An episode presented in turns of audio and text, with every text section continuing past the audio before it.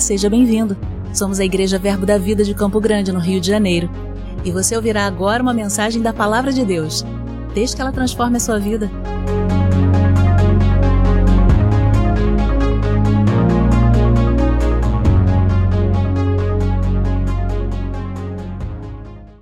Aleluia. Você está bem?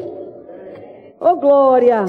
Você está com a expectativa de receber do Senhor essa noite? O Senhor também tem expectativa na sua vida, não é? O Senhor também anela receber coisas da nossa vida. A Bíblia diz que Ele nos criou para o louvor da Sua glória. Há um propósito, não é, da nossa existência, exaltar, glorificar o Senhor. Não que Ele precise disso, não é? Ele é Deus, Ele não precisa, mas os protocolos criados por Deus foram para nos alcançar, porque Ele é o Deus Todo-Poderoso, Ele é o grande eu sou, Ele não tem falta de nada, Ele não precisa de nada. Mas, na Sua infinita misericórdia, no Seu infinito amor, Deus estabeleceu protocolos, Deus estabeleceu princípios para alcançar a humanidade, para nos alcançar, para que tenhamos uma vida boa nessa terra, na nossa existência terrena.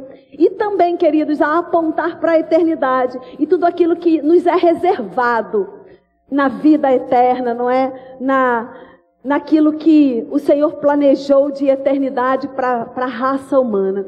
E eu creio que essa noite o Senhor vai pontuar algumas coisas do nosso coração. E eu creio na, na unção do Espírito, a unção que despedaça julgo, a unção que nos ensina todas as coisas, não é? Somos dele, eu estou diante da igreja de Cristo, então nós somos dele. A palavra é dele, a unção é dele. Tudo aquilo que nós viemos fazer nesse lugar é por ele, é para ele. Nele tem o fim, nele tem o começo. Então, queridos, a nossa vida é dele, amém? Você está aqui para adorar ao Senhor não é? E como você teve uma atitude de adorador, saiu da sua casa, veio até aqui. Há da parte do Senhor uma inclinação em liberar coisas sobre a nossa vida essa noite. Nós não estamos aqui por acaso, nós não estamos aqui porque é religiosamente dia de domingo que a gente vem à igreja. Não, amado, isso precisa sair do nosso meio, amém? Estar na igreja não pode ser uma religião.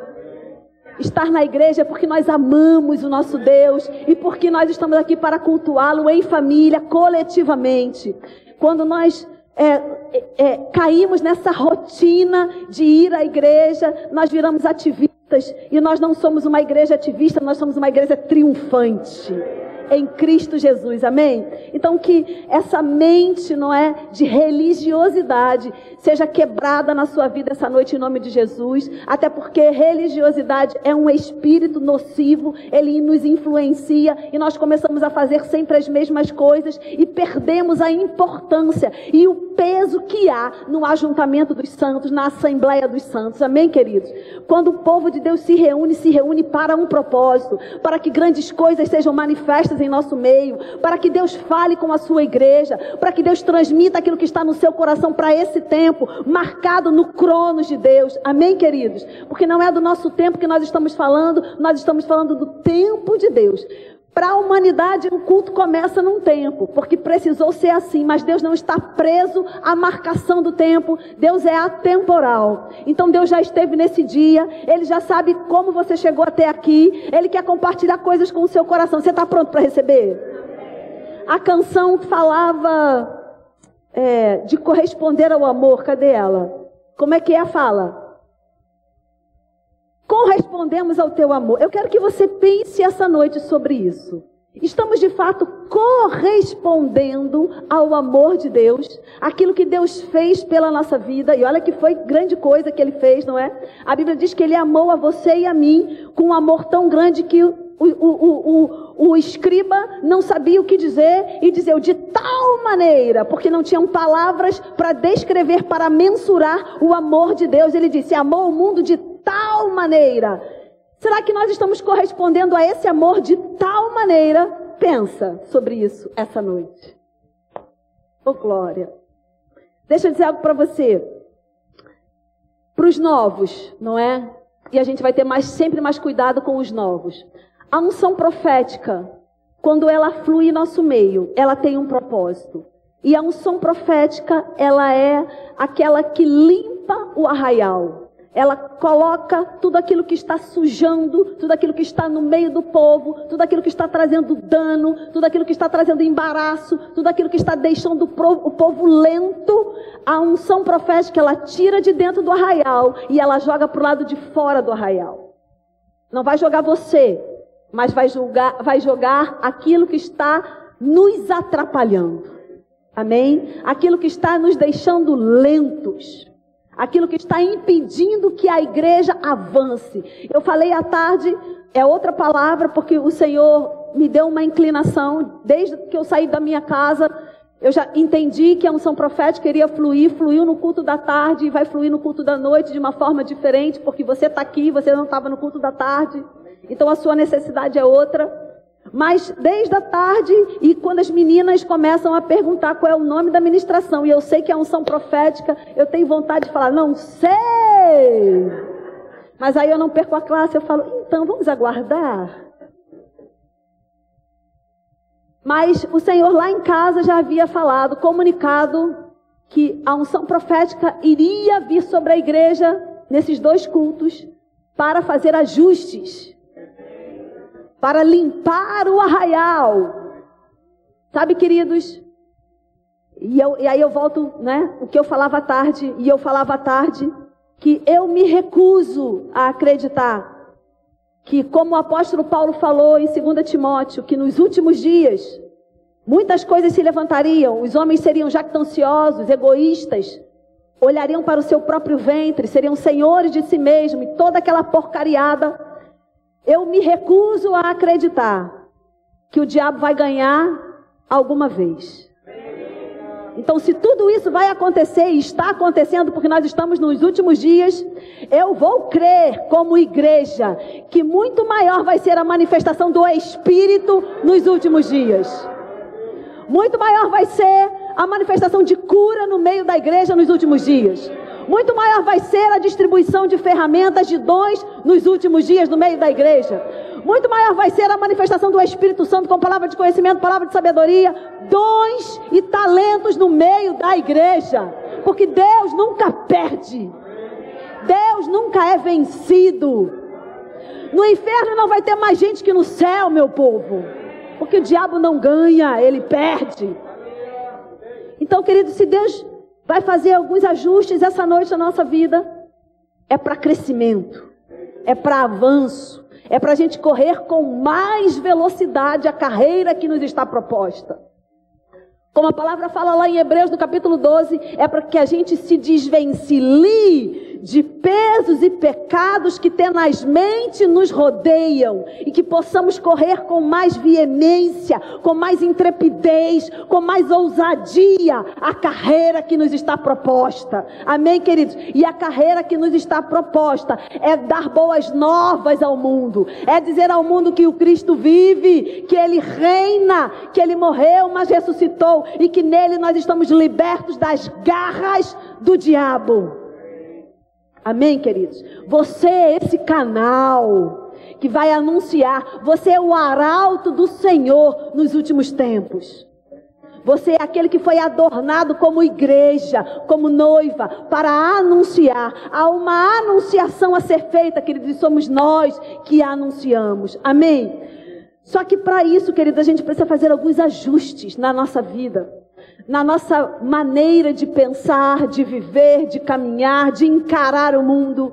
A gente não pode ser engodado pelas circunstâncias, a gente não pode ser engodado pelo sistema do mundo, pelo contrário, a Bíblia diz que nós temos que mudar a nossa maneira de pensar, que a forma do mundo não pode ser a nossa forma de pensamento, o nosso pensamento tem uma outra forma, o nosso pensamento tem a forma da palavra. Então, se o mundo acha que ter relações sexuais antes do casamento é normal, nós não achamos porque nós somos santos e o sexo foi Deus que fez, foi Deus que planejou. O prazer é bom demais, mas na hora certa, no tempo certo, debaixo da aliança certa. Então o mundo diz: sexo antes do casamento tá tudo bem, forma do mundo. A forma de Deus é não tá tudo bem, é pecado. O mundo diz: adulterar tá tudo bem, todo mundo adultera. Essa é a forma do mundo, mas a forma de Deus é adultério, é pecado. A forma do mundo é farinha é pouca, meu pirão primeiro. A gente pode levar vantagem, a gente vai levar. Está errado, essa é a forma do mundo. A forma de, meu, de Deus é integridade, é caráter, é verdade. Sabe, queridos, desde que o homem pecou lá no Éden, enquanto o homem não tinha pecado, a lei de Deus estava sobre a humanidade. O princípio de Deus estava reinando naquele lugar. O Éden era de fato um lugar de prazer e de delícias. A lei de Deus imperava. E o que é a lei de Deus? É a verdade. O Espírito da verdade. Foi o que Jesus disse. Ele vai vir e ele vai te guiar a toda a verdade, porque ele é o Espírito da verdade. Então a lei de Deus é verdade. A lei de Deus é humildade, porque Jesus se humilhou. Então ele veio mostrar para nós, para mim, para você, a humilhação como verdade, os humildes como verdade, bem-aventurados os humildes de coração. Então, o reino de Deus é humildade. No Éden, o reino de Deus estava operando em verdade, em humildade. Quando entrou o pecado, duas leis ficaram em operação a lei de Deus, mas também agora a lei do pecado. E a lei do pecado é mentira, a lei do pecado é orgulho. Hoje no mundo existem duas leis em operação sobre a igreja de Cristo: a lei de Deus, sobre o mundo, a lei do diabo. Por quê? Porque o mundo jaz no maligno. Então, o mundo é um mundo caído. Então, sobre o mundo opera uma lei, a lei das trevas, a lei da mentira, a lei da, da, da, da rebelião, a lei que opera sobre o mundo.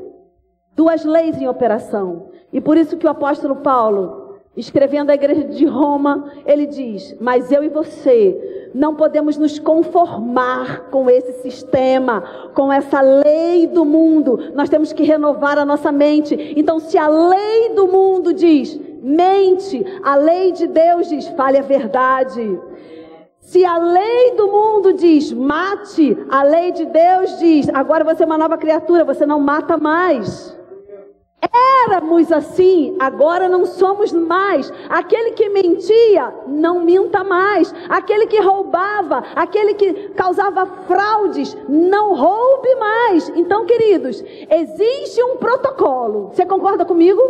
Existe um protocolo. A gente não está enganado sem saber qual é o protocolo. Existe um protocolo. E o Senhor, essa noite, Ele quer nos trazer a lembrança. Nós não estamos mais debaixo da lei do mundo.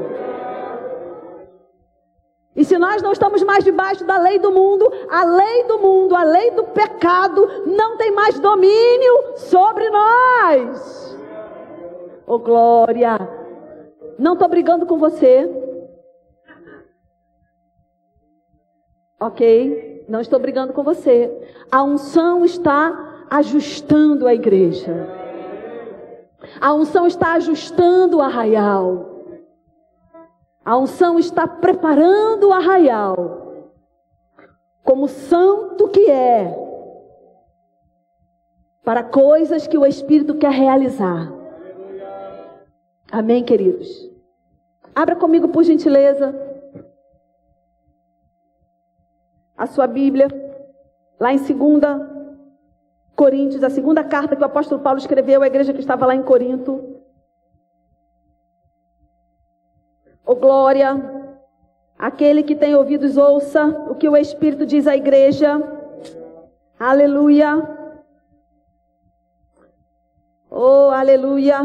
2 Coríntios, no capítulo 3, por gentileza.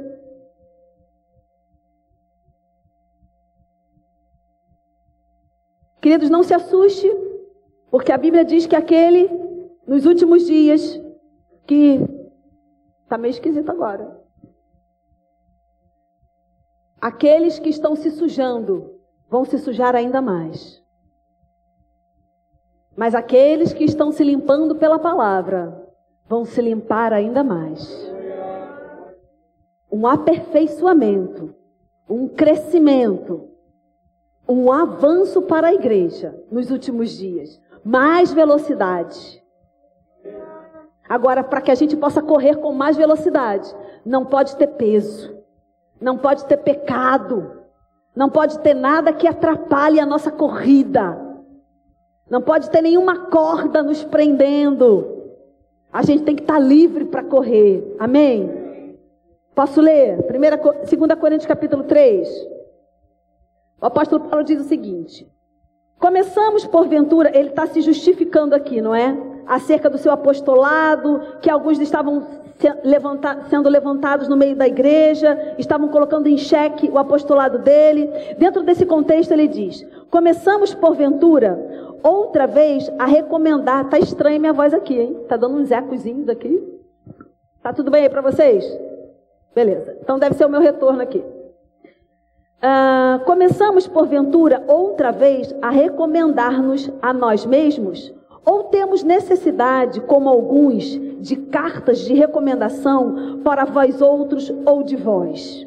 Vós sois a nossa carta, escrita em nosso coração, conhecida e lida por todos os homens, estando já manifestos como a carta de Cristo, produzida pelo nosso ministério, escrita não com tinta, mas pelo Espírito de Deus vivente, não em tábuas de pedra, mas em tábuas de carne.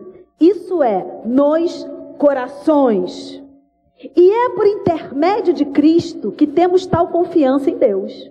Não que de nós mesmos sejamos capazes de pensar alguma coisa, como se partisse de nós. Pelo contrário, a nossa suficiência vem de Deus, o qual nos habilitou para sermos ministros de uma nova aliança, não da letra, mas do espírito, porque a letra ou a lei mata, mas o espírito vivifica. E se o ministério da morte, gravado com letras em pedras, se revestiu de glória, ao ponto de os filhos de Israel não poderem fitar a face de Moisés por causa da glória do seu rosto, ainda que desvanecente, como não será de maior glória o ministério do Espírito? Queridos, vamos entender o que o apóstolo Paulo está dizendo aqui. Ele está falando sobre chegar a, aquela igreja, aquela localidade, e não precisar de uma apresentação não precisar que alguém escreva uma carta de recomendação, nem em relação ao apóstolo Paulo com eles, nem em relação a eles para o apóstolo Paulo. E ele diz: não há necessidade de uma carta de recomendação. Por quê? Porque uma carta nós escrevemos com papel e tinta, e ele diz, naquela época, com, em uma pedra, mas ele diz: mas não é assim com vós. Por que não é assim com vós? Porque a sua vida, a sua conduta, as suas atitudes são o suficiente para dar boas recomendações. A nossa vida em Deus é o suficiente, o nosso proceder, as nossas atitudes, a nossa conduta é o suficiente para mostrar às outras pessoas quem nós somos, a quem nós servimos. O nosso caráter, as nossas atitudes vão sinalizar, não precisa ninguém recomendar. O nosso proceder já é suficiente. Dentro desse contexto, ele diz: na época da lei, e aí falando da lei de Moisés, ele diz: a lei mata. E quando ele diz a lei mata, ele não está falando da falta de conhecimento. Nós não vamos conhecer a palavra porque a lei mata. Nós não vamos estudar a Bíblia porque a lei mata. Não é sobre isso, amém, queridos? Porque se, se, se, se nós entendêssemos dessa forma, nós iríamos rasgar João capítulo 8, a partir do versículo 31 e 32, que diz: Conhecereis a verdade, a verdade vos libertará. Então é o conhecimento que eu tenho acerca da verdade, que é a palavra, que vai fazer com que eu ande em liberdade. Amém? Então não é sobre conhecimento que o apóstolo Paulo está falando. Ele está falando sobre as normas, as regras da lei. E aí ele, ele está dizendo: na lei, quando Moisés recebeu as tábuas da lei, o nível de glória foi tão grande que o rosto de Moisés resplandecia. Agora, uma lei dada por Deus, escrita em tábuas, uma lei que a própria Bíblia diz que avultava o pecado, a lei que não tinha poder para mudar a natureza do homem, era uma lei apenas de diretrizes, mas não era algo que mudava de dentro para fora, era algo, aquilo que Deus podia fazer naquela época, por causa da natureza caída do homem, era algo que Deus estava balizando, mas não era de dentro para fora, era, era apenas do lado de fora. E Deus dava aquelas instruções do lado de fora. A lei não tinha o poder, não tinha a força para justificar o homem. A justiça de Deus se manifestou através de Cristo Jesus. Somente através de Jesus, o poder da justificação chegou à humanidade. A lei não tinha esse poder, porque não podia mudar a natureza pecaminosa do homem. Amém, queridos? Dentro desse contexto, o apóstolo Paulo fala: aquela lei que não tinha poder para mudar a natureza do homem, aquela lei que não tinha poder para justificar o homem. Aquela lei, quando Moisés recebeu, o seu rosto foi iluminado. E ele diz: muito mais, muito mais. É a glória do ministério do Espírito Santo. E a pergunta essa noite: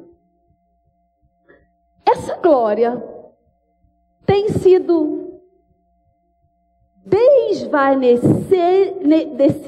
do nosso rosto.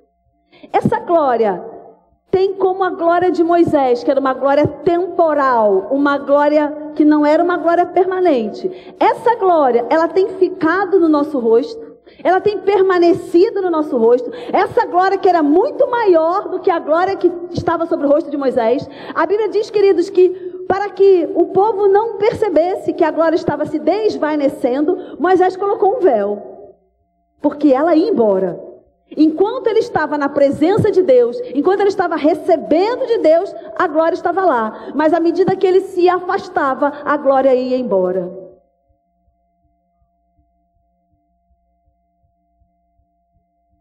Na igreja está tudo bem. Mas quando a gente se afasta da igreja? Eu servia em uma igreja e eu achava bem interessante porque o meu antigo pastor ele dizia assim: na igreja, se você pisar no pé de alguém, a pessoa vai dizer: oh, foi uma honra ser pisado por você. A glória está lá. Mas e lá fora? E diante do pecado? E diante da oferta? E diante da sedução? A glória está lá ou a glória se desvaneceu dos nossos rostos? Vamos continuar a ler o texto?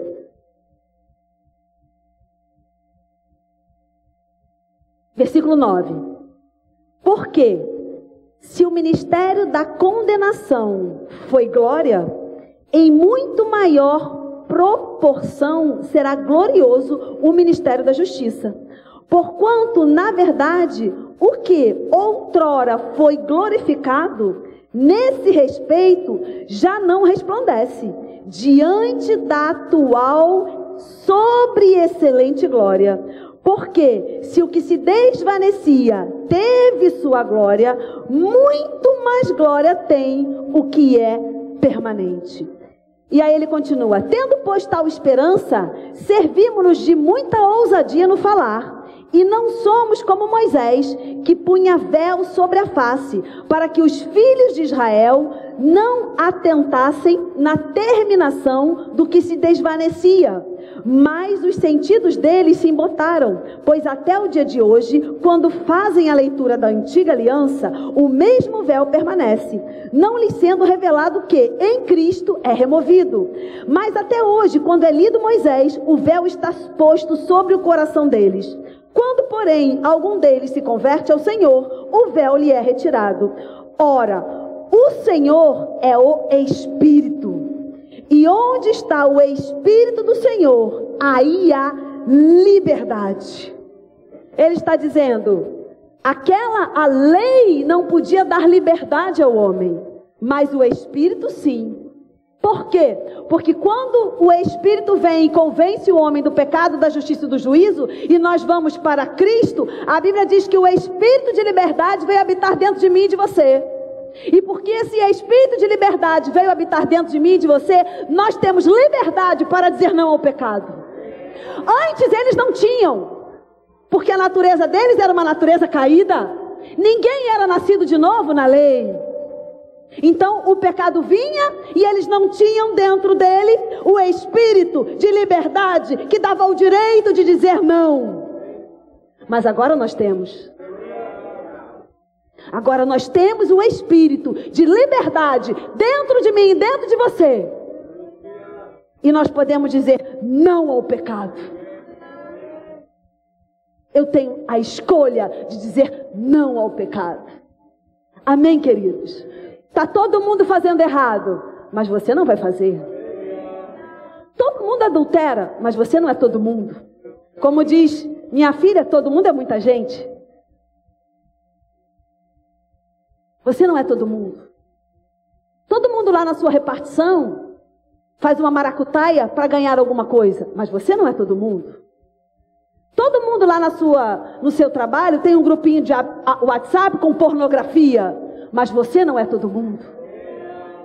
Mas e se eu disser que não quero participar do grupo de pornografia? Você vai dizer que você é santo, que você é separado, que você é marcado pelo sangue do Cordeiro que você tem um passaporte carimbado que vai te levar para a eternidade com Deus e que você não vai trocar isso por qualquer prato de lentilha, porque você é primogênito. você tem o direito de herança da primogenitura. E sabe qual era a herança dos primogênitos? Era dobrada. Você não vai abrir mão disso. Oh, glória. Eu quero ler algo com você. Aleluia. Versículo 18.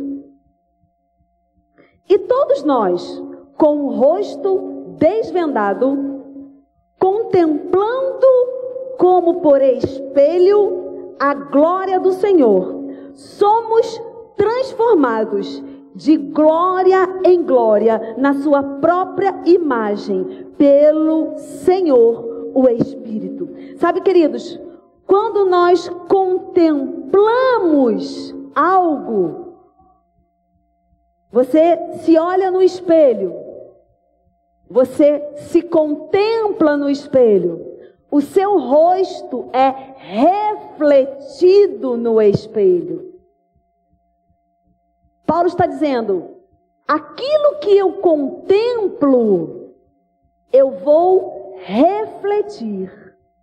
Se eu contemplo o pecado, eu vou refletir o pecado. Se eu contemplo a face do Senhor, eu vou refletir a glória do Senhor. Aquilo que eu estou contemplando, aquilo que eu estou gastando tempo, aquilo que eu estou gastando a minha energia, aquilo que eu estou considerando, aquilo que eu estou colocando em lugar de honra, é isso que eu vou refletir.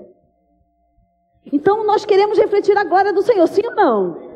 Sim, nós queremos fazer a diferença no mundo caído.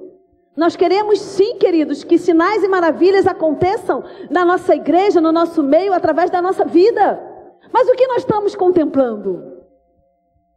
O que nós estamos gastando tempo? O que tem sido o motivo da nossa vida? Eu falava na, na, no culto da, da tarde.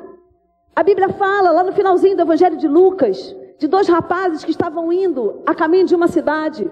E a Bíblia diz que o, os olhos deles estavam fechados e eles não conseguiram entender que Jesus estava ao lado deles. Mas no fundo, no fundo, eles sabiam. Porque quando os olhos são abertos no partir do pão, e quando nós dedicamos tempo à palavra, quando nós começamos a partir o pão, a comer o pão, os olhos são iluminados. Quando eu abro a minha Bíblia e eu vou ler o que está escrito lá, quando eu gasto tempo com o Espírito Santo, as escamas caem e os olhos são iluminados para que eu possa entender a vontade que Deus tem sobre a minha vida. A Bíblia diz que quando Jesus partiu o pão, eles entenderam que era Jesus. E qual foi a exclamação deles? Mas o nosso coração não ardia? Sim, o coração ardia. E o seu coração está ardendo. Seu coração está ardendo pelo Senhor. Gasta tempo com Ele e você vai refletir a glória dele. Gasta tempo com aquilo que o Senhor tem comunicado ao seu coração e você vai refletir a glória dele. Aquilo que nós contemplamos, vamos refletir essa glória. E a Bíblia diz: e seremos transformados. Transformado é um processo, é dia após dia. É dia após dia, é resistência após resistência, é escolha após escolha. O que nós temos escolhido, queridos? Eu quero ler com você lá em Romanos, vai apertar mais um pouquinho, só mais um pouquinho. Romanos, no capítulo 7, é, um, é uma passagem bem polêmica, a gente não vai ler tudo. Eu quero ler com você a partir do versículo 22. Romanos capítulo 7, versículo 22. O apóstolo Paulo ele está falando sobre a lei e o pecado. Como a lei funcionava sobre o pecado. E trazendo algumas colocações muito importantes aqui. Ele diz no versículo 22. Porque no tocante ao homem interior, tenho prazer na lei de Deus, mas vejo nos meus membros outra lei que, guerreando contra a lei da minha mente, me faz prisioneiro da lei do pecado, que está nos meus membros. Desventurado o homem que sou, quem me livrará do corpo dessa morte? E muita gente para por aí para justificar o pecado, para justificar uma vida leviana. Muita gente para por aí e diz: ah, até o apóstolo Paulo dizia que o pecado estava nele. Até o apóstolo Paulo dizia que ele não conseguia se livrar do pecado. Mas a, o versículo não termina aí, a gente precisa entender o que ele está dizendo. Ele está dizendo: no meu homem interior tem uma lei a lei de Deus, a lei do Espírito e da vida. Mas nos meus membros, porque os, o nosso corpo ainda é um corpo carnal, o nosso corpo é um corpo corruptível, o nosso corpo tem desejos carnais. Queridos, quando a gente nasce de novo, a mudança é de dentro para fora. Então, no nosso espírito, nós recebemos uma nova vida. O Espírito de Deus vem habitar dentro do nosso espírito. Somos salvos. A nossa mente, ela está sendo transformada a cada dia pela palavra. É um processo de salvação. Tiago diz no capítulo 1, a partir do versículo 21, acolhei com mansidão a palavra em voz enxertada, porque ela é poderosa para salvar a vossa alma. O que ele está dizendo? Cada vez que você pensa como Deus pensa, o pensamento do mundo vai embora. E o pensamento de Deus fica no seu pensamento. Então a nossa alma está em um processo, a nossa carne, ela está enferma por causa do pecado. Ela vai ser glorificada, revestida de glória, mas ainda não foi. E porque ela ainda não foi, ela ainda tem desejos terrenos. Todos nós. Jesus foi tentado. Paulo foi tentado. Todos nós somos tentados. Mas aí, graças a Deus, que o versículo não fica por aí. E aí ele continua: Quem me livrará do corpo dessa morte? Graças a Deus por Jesus Cristo, nosso Senhor. De maneira que eu, em mim mesmo, com a mente, sou escravo da lei de Deus, mas, segundo a carne, da lei do pecado. Agora, pois, aleluia! Já nenhuma condenação há para os que estão em Cristo Jesus, porque a lei do Espírito da vida em Cristo Jesus te livrou da lei do pecado e da morte. Ele estava dizendo, a lei estava enferma.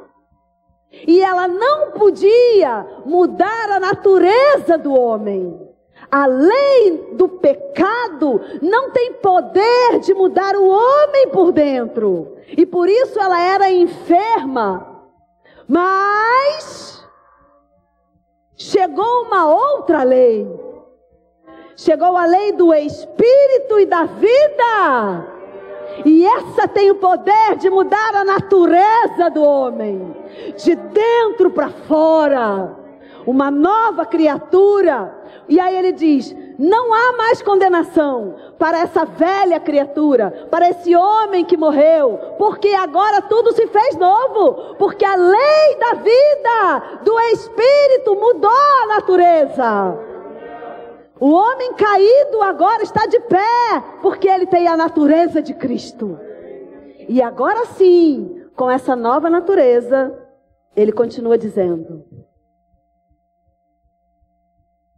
Porquanto o que fora impossível à lei, no que estava enferma pela carne, isso fez Deus, enviando seu próprio filho em semelhança de carne pecaminosa, e no tocante ao pecado, e com efeito condenou Deus na carne o pecado. Ele executou a punição pelo pecado. Sabe, queridos, o Império Romano, quando alguém praticava homicídio, ele, o homicida era pego e o cadáver que ele tinha, a pessoa que ele tinha matado, o cadáver, era amarrado nas suas costas. E essa era a condenação. Ele ia viver, caminhar com o cadáver amarrado nas suas costas. E aquele cadáver, obviamente, ia entrar em decomposição. E os germes, as bactérias do cadáver iriam entrar no corpo do homicida. Paulo diz: Eu e você não precisamos mais andar com o cadáver nas costas, com o velho homem nas costas, com a natureza caída nas costas, com o homem do pecado nas costas. Porque ele diz: porque Deus condenou na carne o homem do pecado. Então, amado, não precisamos mais ceder para o pecado, porque ele não está mais amarrado nas nossas costas.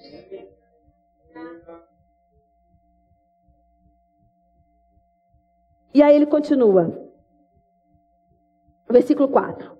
A fim de que o preceito da lei se cumprisse em nós, que não andamos segundo a carne, mas segundo o Espírito. Porque os que se inclinam para a carne cogitam das coisas da carne, mas os que se inclinam para o espírito, das coisas do espírito. Porque o pendor da carne dá para a morte, mas o do espírito para a vida e paz. Por isso, o pendor da carne é inimizade contra Deus, pois não está sujeito à lei de Deus, nem mesmo pode estar Portanto, os que estão na carne não podem agradar a Deus. Vós, porém, vós, porém, eu e você, porém, não estamos na carne, mas no Espírito. Se de fato o Espírito de Deus habita em nós, e se alguém não tem o Espírito de Cristo, esse tal não é dele. Se porém Cristo está em nós, em vós, o corpo, na verdade, está o quê? morto por causa do pecado, mas o espírito é vida por causa da justiça. Se habita em vós o espírito daquele que ressuscitou Jesus dentre os mortos, esse mesmo que ressuscitou a Cristo Jesus dentre os mortos, vivificará também o vosso corpo mortal por meio do espírito que em vós habita. Amém, queridos? Então sim, vai chegar o dia Vai chegar o dia onde esse corpo será revestido de glória. Agora, até que isso chegue, existe um papel importante na minha vida e na sua vida. E esse papel importante é a consciência de que somos novas criaturas, que o Espírito de Deus está dentro de mim e de você.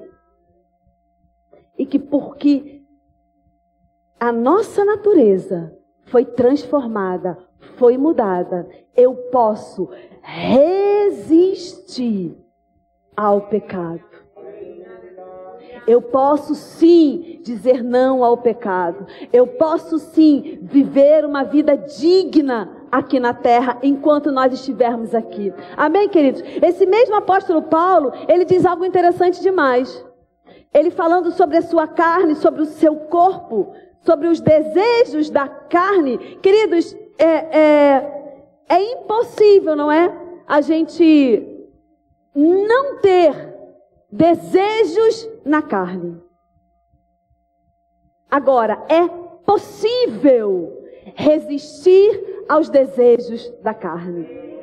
O apóstolo Paulo fala sobre obras da carne e sobre o fruto do Espírito e um milita contra o outro. São opostos entre si. Aquele que estiver mais fortalecido vai inibir o menos fortalecido.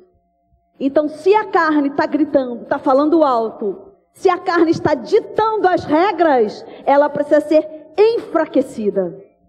E o espírito precisa ser fortalecido, para que o espírito fortalecido domine a carne.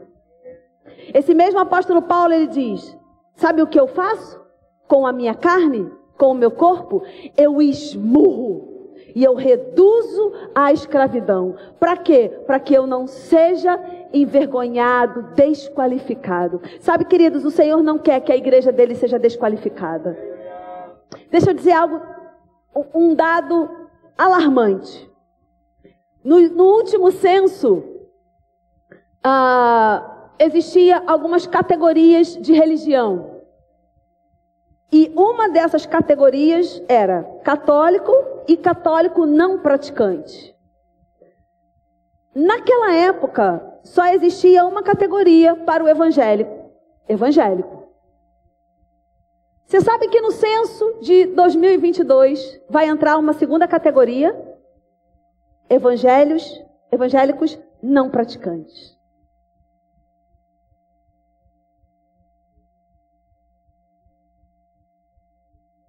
Mesmo. Pausa para meditação. Sei lá. Se a gente estivesse escrevendo, né? Agora seria sei lá. Pausa para meditação. Você vai se conformar com isso? Nem eu. Eu só estou dando relatos. Isso não quer dizer que a igreja de Cristo vai se conformar com isso. Amém? O que leva alguém a ser um evangélico não praticante? Ele cai de uma vez só? Não, amado é a prática do pecado. Vai caindo, não é?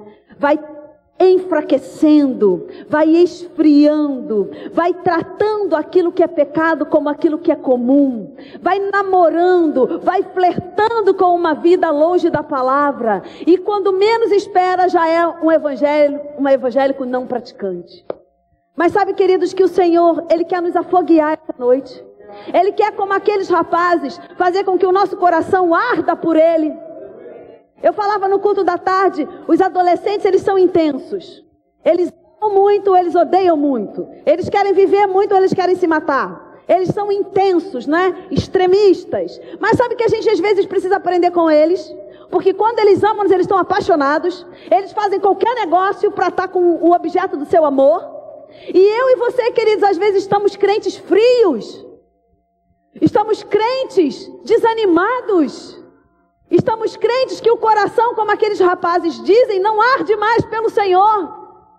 Eu até citei o pastor Alex no culto da tarde, que quando Davi Feijoli veio aqui, ele, ele falou uma frase que me impactou e eu fiquei meditando naquela frase durante muito tempo. Acerca das manifestações do Espírito na vida do Davi Feijoli, o pastor Alex falou: Caramba, foi muito bom, porque eu, eu, eu lembrei, ele, ele me lembrou alguma coisa assim, do, do amor por Jesus, da paixão por Jesus, animou a gente Sabe, queridos, que essa animação, essa paixão deve ser uma frequente na nossa vida. Deve ser o desejo do nosso coração estar animado com o Senhor, estar afogueado com o Senhor, estar mergulhado nas coisas do Senhor. Porque, queridos, vou te dizer, mosca não pousa em chapa quente. Então, quando o pecado vier e bater lá na porta, vai encontrar o seu coração afogueado, vai encontrar o seu coração cheio de fervor e vai sair retirada, não vai ficar, não vai se instalar. Aquela sugestão que vem, queridos, não é engodando a gente, ela não vai nem ficar, porque ela vai bater e dentro de você está resplandecendo a glória do Senhor. E ela vai embora, ela vai muito rápido. Não, queridos, o Senhor vem buscar uma igreja fogueada. O Senhor vem buscar uma igreja triunfante, praticante, que está andando nas ruas e manifestando cura, e manifestando salvação, e manifestando libertação. Não, queridos, eu não tenho uma religião, eu tenho um estilo de vida. Eu não tenho uma religião que eu boto a Bíblia domingo debaixo do braço e venho para a igreja. Não, eu tenho um estilo de vida. Eu acordo com Jesus, eu durmo com Jesus, eu penso em Jesus, eu falo com Jesus. Quando? Todos os dias, em todo tempo. Isso precisa arder no nosso coração, queridos. Fome e sede pela palavra. Desejo ardente de estar com Ele. Porque só assim, queridos, a gente vai estar fortalecido para resistir no dia mal. Porque todo mundo tem dia mal. Mas o que não pode acontecer é a igreja se acostumar com o pecado. É a igreja se acostumar com o estilo de vida do mundo entrando na igreja. Jovens tendo relações sexuais antes do casamento, está errado, é pecado. Pessoas vivendo de qualquer maneira dentro da igreja está errado. Tem um estilo de vida. Não, queridos, não passou. Deus quer manifestar milagre hoje no meio da sua igreja, porque o Espírito Santo continua o mesmo. O mesmo Deus que mandou Noé aparelhar a arca em terra seca. Ele quer mandar você fazer coisas. Ele quer instruir você a fazer coisas. Coisas loucas assim, é. Porque o dilúvio veio, mas Noé foi preservado. Ele quer te mostrar coisas, queridos. Ele quer te livrar das pragas do Egito. Eu falei, uma instrução tão simples. Famílias inteiras ficaram enlutadas, porque os primogênitos morreram por conta do juízo que veio sobre aquele povo. Mas aqueles que tinham aliança e que seguiram instruções simples, instruções que eles sabiam fazer. Deus não mandou fazer nada extraordinário, era tudo que eles sabiam. Mata o novilho, pega o sangue, passa no umbral da porta, come a carne. Era algo que eles sabiam fazer. Deus não quer que você faça algo, querido. Uh, não, Ele quer só que você faça o que você já sabe. Você já sabe o que é pecado, Ele quer que você resista. Você sabe qual é a vontade de Deus para sua vida? Ele quer que você cumpra. Ele não quer que você seja engodado, que você seja enfeitiçado pelos manjares da vida, pelos pratos de lentilha da vida, não. Ele quer que você permaneça naquilo que ele já te deu, na herança que você já tem como santo, na riqueza que tem nessa herança, nos privilégios que tem essa herança, nas promessas que tem essa herança. Não, amado. Um prato de lentilha é uma delícia, eu amo lentilha. Mas o prato acaba. Eu como, me sacio e acaba. Sabe que o pecado é do mesmo jeito? Você vai se saciar momentaneamente e depois passou. E o que, que você negociou? Você negociou algo muito importante, algo muito precioso. Não, você não precisa andar com um cadáver amarrado nas suas costas. Cristo já te libertou. O espírito de vida dentro de mim e dentro de você, ele nos capacita a dizer não, não quero, não faço parte, não vou me envolver nisso. Isso não é para mim. Isso não cabe na minha vida. Isso é do mundo e eu não faço parte do mundo. Eu estou no mundo, mas aqui eu sou peregrino e forasteiro. Eu sou de um outro reino. Eu estou aqui por um tempo de passagem. Daqui a pouco a trombeta vai tocar e eu vou me encontrar com meu Senhor e o meu coração está ardendo por Ele. Ele é o amado da minha alma e eu não vou negociar. Eu não vou adulterar, eu não vou violar essa aliança, porque ela é importante demais, ela é preciosa demais, ela tem promessas extraordinárias para minha vida. Eu vou resistir. Você vai resistir, querido. Você vai resistir. Você tem a palavra e você tem o Espírito. Você pode resistir. Basta você querer. Basta você se firmar. Basta você dizer: Eu não vou andar com um cadáver amarrado nas costas. O velho homem já morreu e enterrou. Oh, glória! Aleluia! Amém, queridos? Deus é bom. Ele tem coisas para manifestar nessa igreja local. Mas a sujeira tem que sair do arraial. Sabe que Deus dava instruções muito simples. Dentro do arraial era um lugar que não podia ter sujeira. O lixo ficava do lado de fora. Os cadáveres ficavam do lado de fora. Os animais mortos ficavam do lado de fora.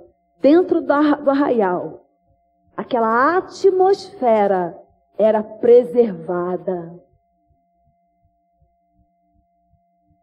A atmosfera do arraial precisa ser preservada. Na velha aliança, queridos, a arca ficava no meio, o lugar da adoração, o lugar da exaltação a esse Deus. Era algo físico, mas era uma sombra do que viria.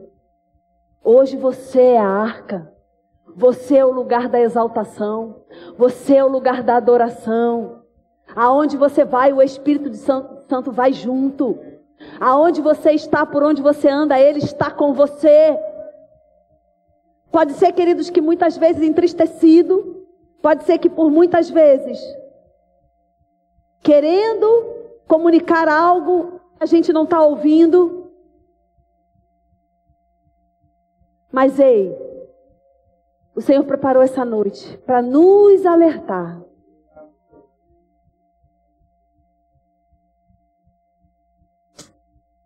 alertas do Senhor sobre a nossa vida, para que a gente volte ao ponto de partida. Depois que Adão pecou, o Senhor falou: Adão, onde está você? Você não está no lugar onde a gente combinou. Eu creio que essa noite, queridos, o Senhor ele está lembrando a gente para que a gente possa voltar para o lugar combinado. Porque nesse lugar combinado é onde tem a provisão, Nesse lugar combinado é onde Deus vai dar o próximo passo. Nesse lugar combinado é onde Deus vai falar com o nosso coração. Sabe, queridos, tem uma carta que João escreve a uma daquelas igrejas. E João fala sobre um primeiro amor. E muitas vezes a gente fala sobre esse primeiro amor, esse primeiro amor, mas eu penso que tem muitas vertentes esse primeiro amor. Mas aquilo que o Senhor quer aproveitar da palavra essa noite, nesse lugar, é para trazer a nossa lembrança do fervor do início de um relacionamento. Porque quando a gente começa um relacionamento, a gente está muito fervoroso, a gente está muito animado. Não é? Voltando para os adolescentes, quando eles começam um namorico, eles ficam o tempo todo grudados, se falando, e haja assunto. E você passou por isso, eu passei por isso, você lembra? Não era por WhatsApp, mas era por telefone, cartinha, você lembra?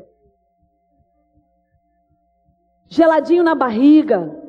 frio na espinha. Vou encontrar com ele, vou encontrar com ela. Boca seca. Ai, meu Deus. Era ou não era, gente? Claro que era.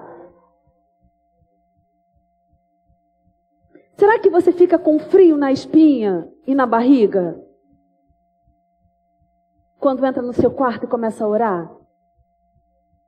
Qual é a expectativa quando vem para a igreja?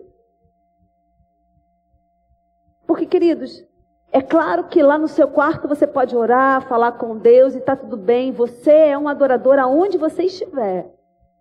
Mas a igreja é o local que Deus planejou para a unção coletiva, a fé coletiva se manifestar, para que o corpo esteja reunido.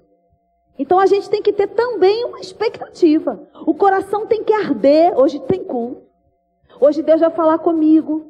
Hoje eu vou ver o meu irmão e juntos nós vamos fluir na unção. Tem que ter uma expectativa em vir à igreja. Amado, não pode ser um lugar comum. Não pode ser uma prática religiosa.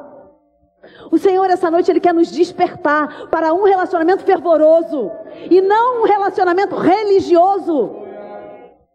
Ele quer nos lembrar do primeiro amor, do ardor, do coração palpitando, da boca seca, do frio na espinha, da perna bamba. Eu vou encontrar o meu amado, eu vou encontrar o meu amado, eu vou encontrar o meu amado, meu amado vai falar comigo. Tem que ser assim, queridos. Tem que ter fogo nesse relacionamento. Tem que ter calor nesse relacionamento. Não pode ser frio, não pode ser comum. Tem que ser extraordinário. Porque quando nós mantemos essa brasa acesa, o pecado vem, mas ele não fica. Ele vai te chamar, mas você não vai. A tentação vai vir, mas nós vamos resistir. Por quê? Porque nós temos a certeza do nosso amado, do relacionamento, do fervor. Amém, queridos? Oh, glória! É isso, está feito. Ministério de Música.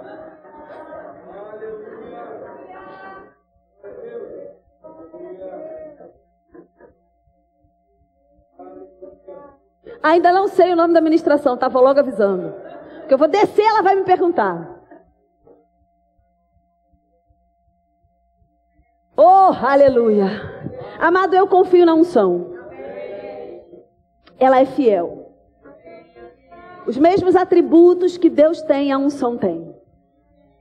E eu creio que a palavra foi ministrada não por vontade minha, mas pela vontade do Espírito. E eu creio que o Espírito vai chancelar a palavra na sua vida. Você pode ficar de pé. Vamos agradecer ao Senhor. E o meu convite para você essa noite é que você faça a sua oração, aonde você estiver. Você coloque diante do Senhor aquilo que o Espírito comunicou ao teu coração, as necessidades, aquilo que você precisa abrir mão, aquilo que o diabo tem colocado, engodado e colocado na sua frente, como um prato de lentilha, como um prazer momentâneo, terreno, temporal. E eu creio, queridos, que o Espírito Santo ele é nosso ajudador. Ele vai ajudar você essa noite. Ajudar nas fraquezas, nos levantando por dentro, nos azeitando. Porque eu creio em nome de Jesus no fogo do Espírito vindo sobre a sua vida essa noite.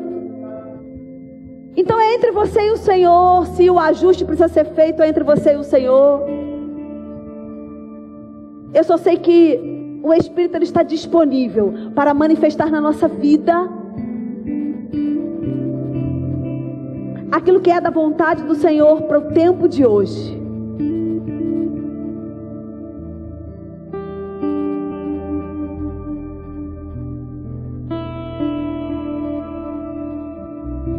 Muitas pessoas já receberam instrução do próximo passo. Deus já disse o que era para ser feito. Mas pessoas estão inseguras em tomar decisões, porque estão enfraquecidas na fé, porque estão di distante da comunhão, porque não têm conseguido discernir a voz do Espírito. E porque não discernem a voz do Espírito, não conseguem tomar decisões importantes. O Espírito essa noite está convidando ao lugar de comunhão. O Espírito está convidando a largar as armas, as pedras e receber no Espírito as instruções. Existe um interesse da parte do Senhor em derramar sobre a nossa vida essa noite. Uma unção que vai trazer clareza, uma unção que vai abrir os olhos, iluminar o entendimento. Pessoas que estão aqui confusas, eu vejo cordas envolvendo pessoas, pessoas amarradas, talvez pessoas reféns do pecado, pessoas que negociaram com o pecado e não conseguem sair desse lugar. E o diabo tem feito chantagem, e o diabo tem acorrentado pessoas.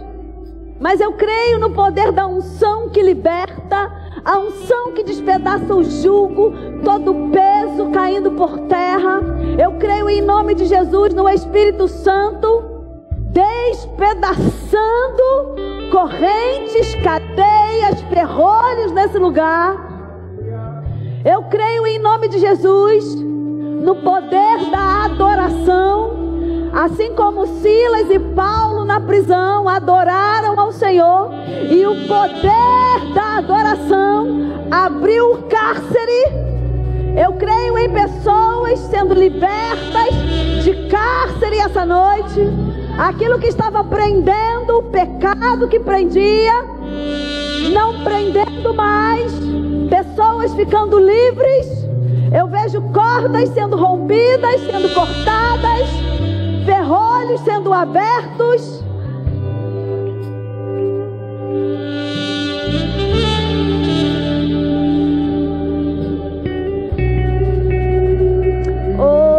Oh,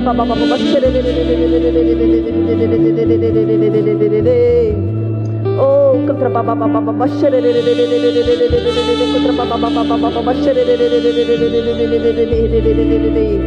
Oh, contra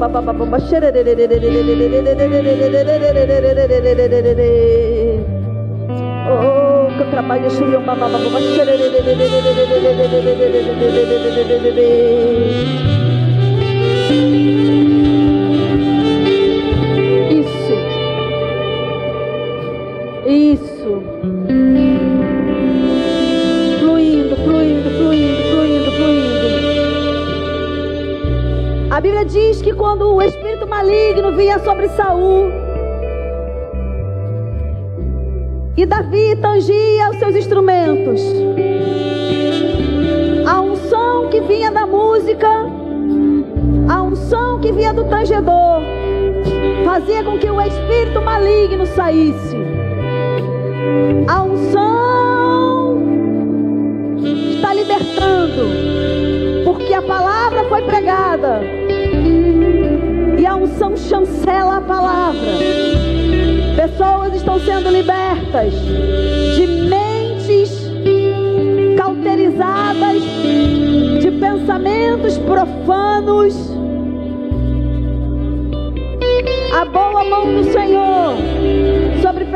Nesse lugar.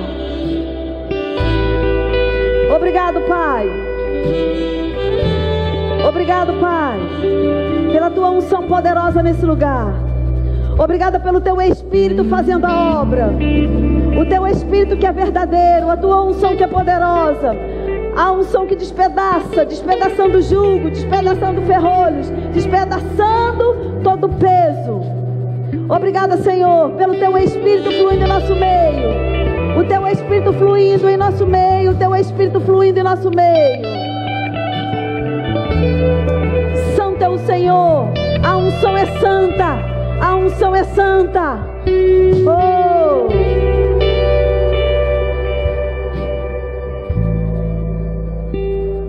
Aleluia. Você pode orar um pouquinho em outras línguas? Oh,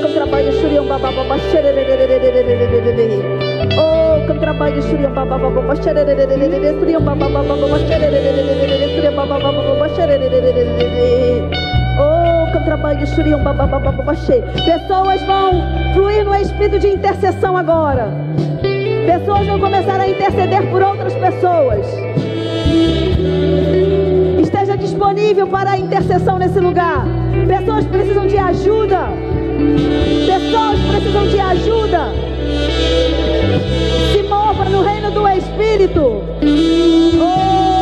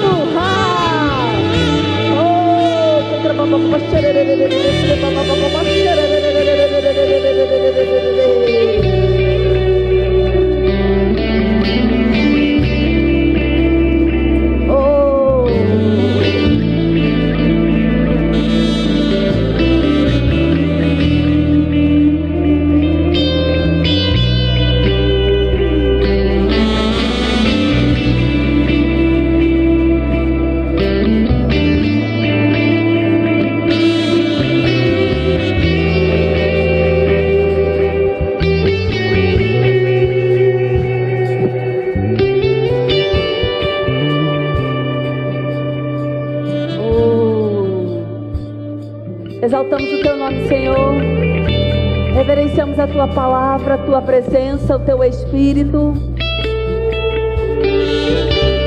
Que o coração da tua igreja seja um coração ardente, seja um coração apaixonado, seja um coração que se move na tua vontade, no teu querer. Que a tua igreja, Senhor, avance cada vez mais para um relacionamento profundo contigo. Um relacionamento onde só o Senhor importe. As tuas coisas importem na nossa vida como coisas santas que são. Obrigado, Pai, porque nós não vamos ser engodados pelas paixões desse mundo, mas vamos manter os nossos olhos no alvo o nosso coração quebrantado diante do Senhor, o nosso coração sedento da tua palavra, sedento da presença santa do teu Espírito, um coração que anela as tuas coisas, um coração que anela a tua vontade, um coração que deseja que o Senhor cumpra em nós o teu querer. Essa é a tua igreja, uma igreja generosa, uma igreja voluntária, uma igreja temente ao Senhor.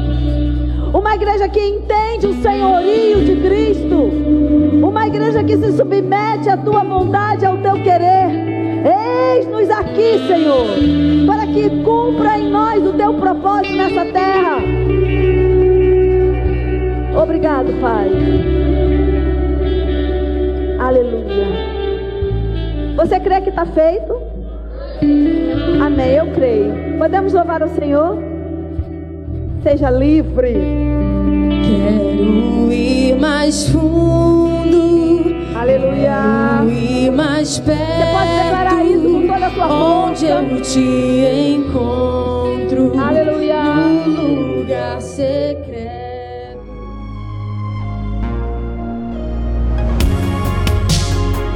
Ouça outras ministrações em nosso site verbodavida.com barra Campo Grande RJ. Nos acompanhe também em nossas redes sociais, Facebook, Instagram e YouTube. Seja abençoado na prática dessa palavra.